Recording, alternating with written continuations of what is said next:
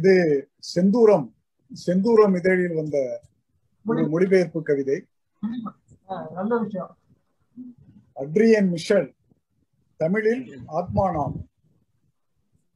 நன்றி கணையாளி என்று போட்டிருக்கிறது.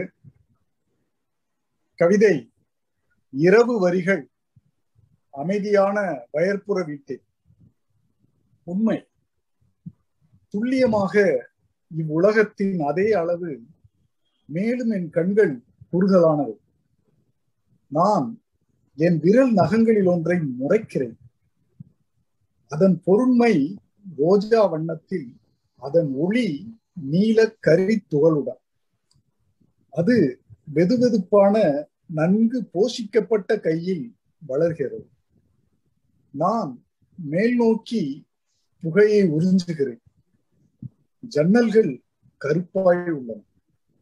மக்கள் கொன்று குவிக்கப்படுகிறார் முதல் முறை நான் ஹெலன் என்னும் பெண்ணை சந்தித்த போது என்னிடம் அவள் சொன்னாள் பணம்தான் வாழ்வின் அடிப்படை.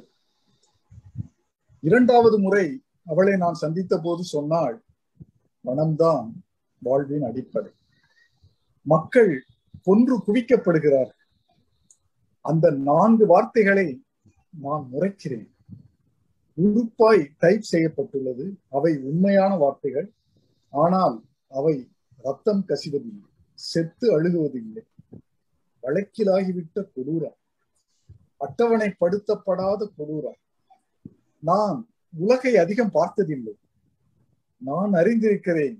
இன்னும் பயங்கரத்தை அரை மணியில் என்றும் அதை சொல்லும் திறன் வகுவதேது ஏது நான் அன்புடன் மெலிதாய் புன்னகைக்கிறேன்.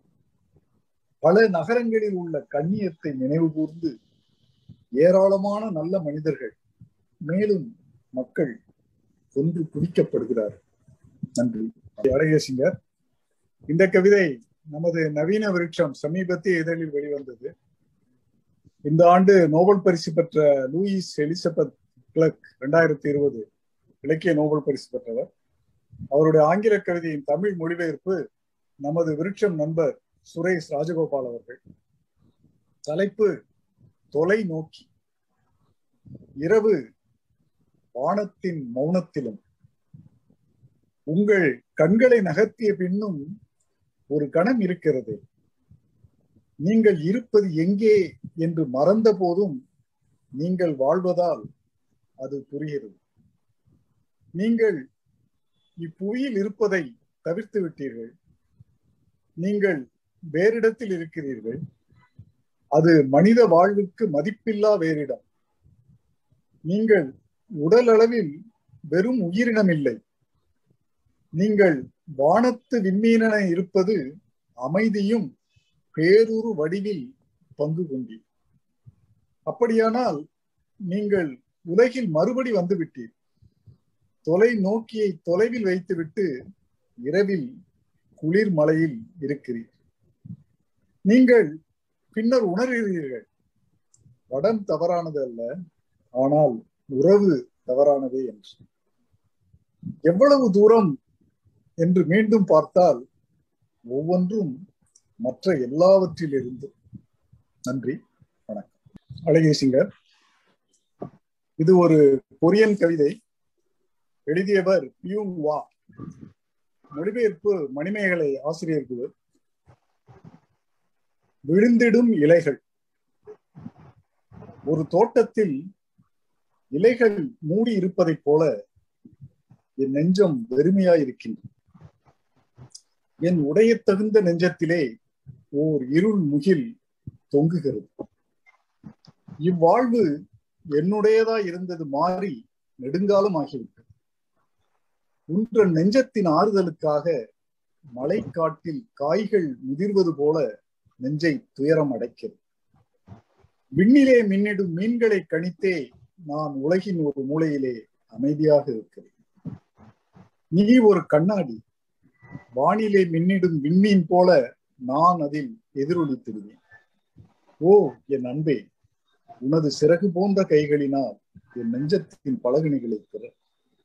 வா வா திறந்த சாளரங்களின் வழியாக என் அறைக்குள்ளே வந்திடு.